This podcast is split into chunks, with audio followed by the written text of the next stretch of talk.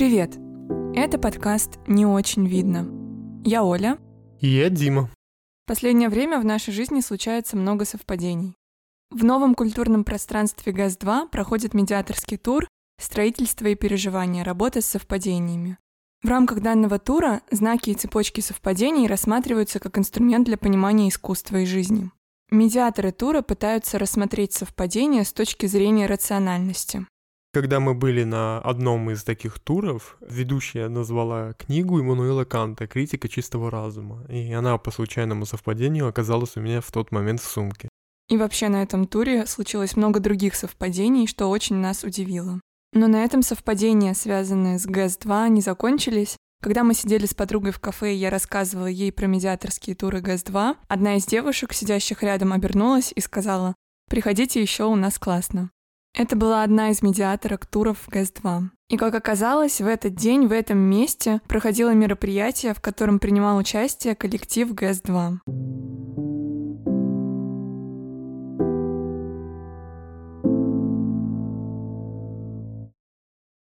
Вообще, когда работаешь с несколькими языками, совпадения тебя просто преследуют. И чем больше мы работаем над нашим подкастом, тем больше совпадений с нами случается. Вы нам не поверите, но некоторые идеи, которые прозвучали в нашем первом выпуске, уже позже я обнаружил в книге Карла Густава Юнга «Либидо и его метаморфозы». Когда мы работали над первым выпуском нашего подкаста, мы старались вспомнить как можно больше слов с корнем «мар» и «мор», и мне постоянно встречалось слово «кошмар» либо на английском, либо на немецком, либо этот корень. И когда Дима отправил мне отрывок из книги, в котором были представлены некоторые идеи из нашего первого выпуска, я, если честно, уже не очень удивилась. Но было очень приятно заметить, что пути исследования данных корней с Юнгом у нас пересекаются, и, в принципе, мысли у нас шли в одном направлении. Но у него представлено, конечно же, больше идей на этот счет, и мы сегодня хотели бы дополнить первый выпуск нашего подкаста.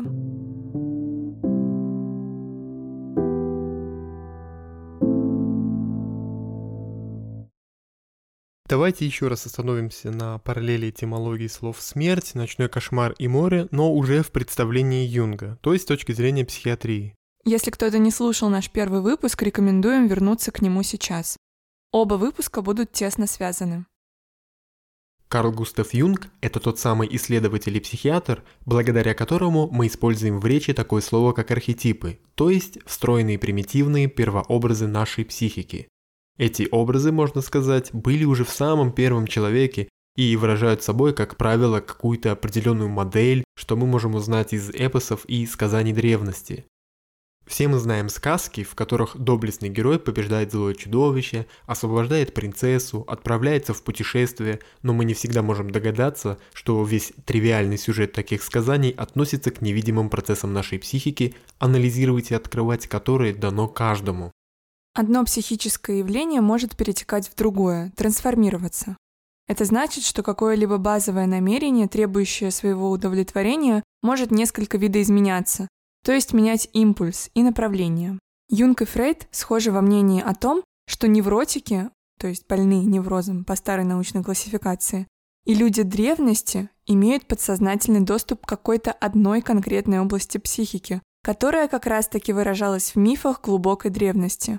Я думаю, что мы не будем подробно останавливаться на всех образах, описанных Юнгом в этой главе, приведем в пример только несколько. Первый образ блуждающей толпы в городе. Юнг доказывает нам, что толпа — это, по сути, мешанина неупорядоченных мыслей. Так наше сознание, как правило, во сне, визуализирует для нас те процессы, что протекают у нас в голове. Другой образ — это образ города.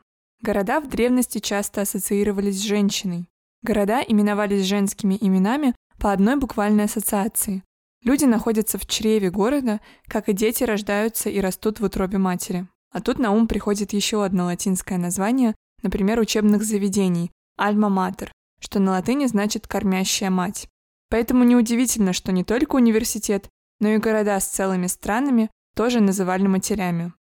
Да, как бы странно это ни звучало, но психика как бы говорит на таком грубом, примитивном, буквальном языке.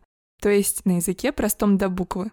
Слово «буквальный», кстати, как раз и восходит к слову «буква», как более простой лингвистической единицы. В английском и немецком языках логика схожа. Literally, буквальный по-английски, восходит к латинскому слову литера – буква. На немецкий язык буквально переводится как «бухштеблих», опять же от слова «буква» – «бухштабе».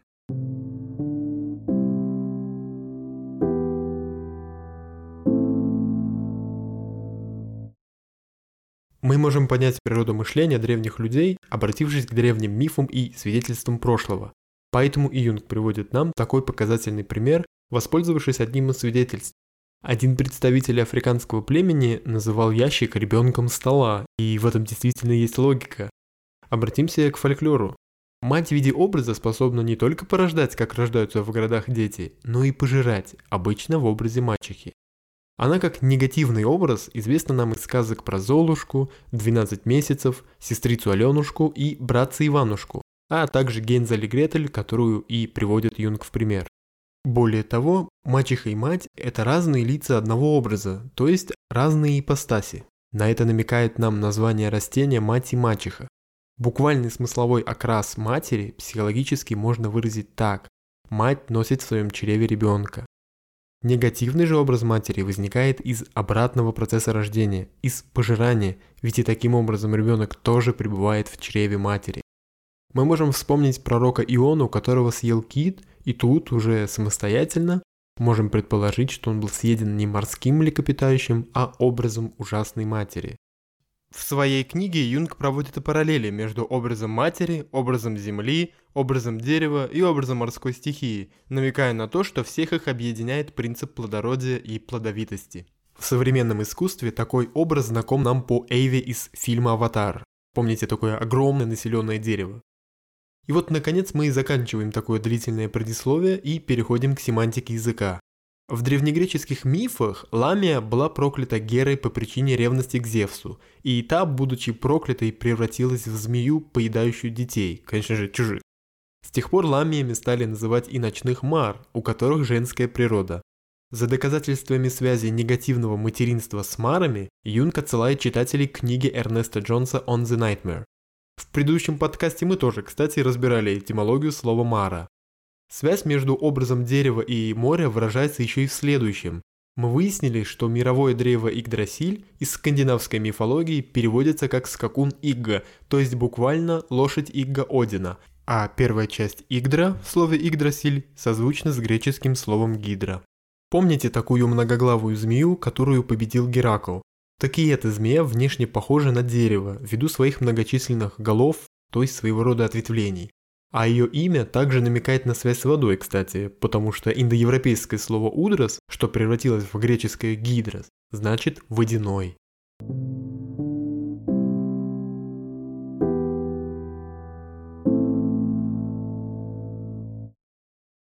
Очевидная связь с морем прослеживается и в мифах о Персее, который то и дело сражался не то с чудовищами, не то с образами этих чудовищных матерей.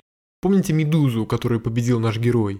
На голове у нее росли змеи, а ее мать – морская богиня, и звали ее Кета или Кита, что дало, кстати, название морскому млекопитающему – киту. А кит, как мы говорили ранее, проглотил героя уже христианской истории. Но это еще не все. Персею показалось мало, и он сразил еще одно огромное чудовище, кто бы мог подумать, морское, естественно, причем используя голову этой самой медузы Гаргоны. Последнюю часто называют антиподом Афродиты, то есть ее противоположным образом, Афродита родилась из пены морской. Но и это еще не все. Помните, мы говорили про совпадение? Сижу я, значит, печатаю слово «гаргона» и случайно касаюсь пальцем буквы «Ч», так что у меня получается «гаргоныч». И тут меня осенило. Славянский змей Горыныч этимологически, возможно, связан со змееголовой медузой Гаргоной. Но это уже совсем другая история.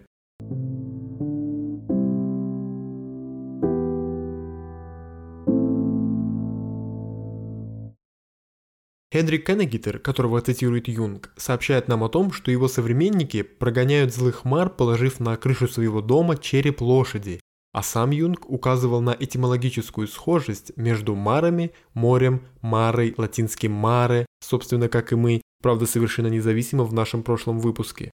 И даже имя Мария тут. Юнг сообщает о том, что католический гимн «Аве Маристелла», посвященный Богоматери Марии, прямо говорит о том, что мать связана с водой, потому что название гимна так и переводится «Радуйся, звезда морская». Нет сомнений, что образ животворящей матери прямо связан с водой. В русском языке мы можем проследить это наиболее очевидно. Ребенок находится в животе животворящей матери. Эти слова происходят от «жить живой». А зачатый ребенок уже с анатомической точки зрения находится в амниотической жидкости.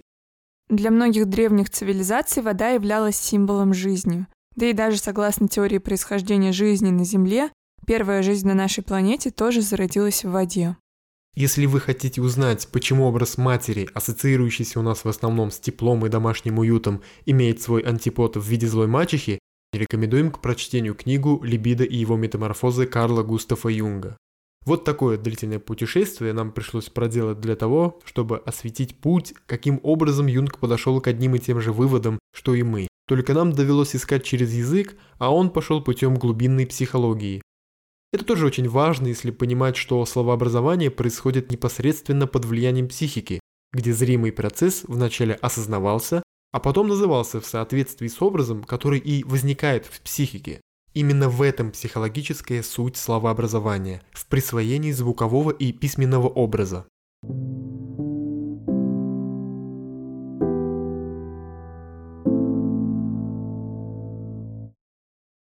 Ну а сейчас давайте вернемся к совпадениям. Слово «совпадать», «совпадение» в русском языке очевидно состоит из двух частей. «Со» обозначая совместное действие, и «падать». Скорее всего, слово «совпадать» в русском языке возникло как калька с другого иностранного языка. В английском и немецком мы наблюдаем такую же логику. Глагол «совпадать» переводится на английский как coincide, а совпадение, соответственно, как coincidence. С приставкой «ко», я думаю, все понятно, оно обозначает совместное действие. От латинского «cum», возможно, варианты «ко», «ком», «кон» переводятся как «с» вместе. Одно из значений слова incidence — это падение, но, как правило, подразумевается падение в физическом смысле, например, падение луча или падение волны. В немецком языке глагол zusammenfallen также состоит из двух частей. Zusammen — вместе, fallen — падать. Слово совпадение в этом языке звучит схоже, это Zufall.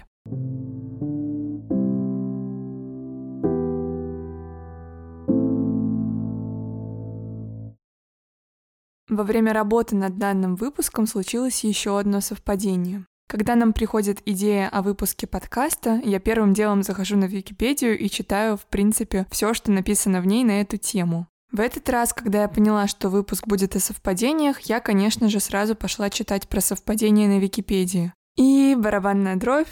Буквально в первом же разделе упоминался ученый Карл Густав Юнг. Оказалось, что он тоже размышлял над идеей совпадений и даже разработал собственный концепт, который назвал синхроничностью, как раз-таки благодаря которому, согласно Юнгу, все совпадения с нами и случаются. Синхроничность Юнг описывает как действующий в природе универсальный творческий принцип, который упорядочивает события независимо от их удаленности во времени и пространстве. Конечно, с гипотезой Юнга согласны не все. Скептики синхроничность считают не более чем примером апофении. Это такое переживание, заключающееся в способности видеть структуру или взаимосвязи случайных или бессмысленных данных. Немецкий невролог и психиатр Клаус Конрад ввел данный термин в 1958 году и определил его как немотивированное видение взаимосвязей, сопровождающееся характерным чувством неадекватной важности.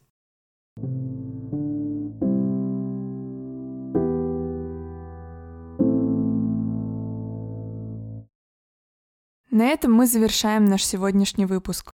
Пожалуйста, оставляйте оценки и отзывы в Apple подкастах. Ваша поддержка очень нужна для того, чтобы о подкасте узнало как можно больше людей. Спасибо, что были с нами. Всего доброго.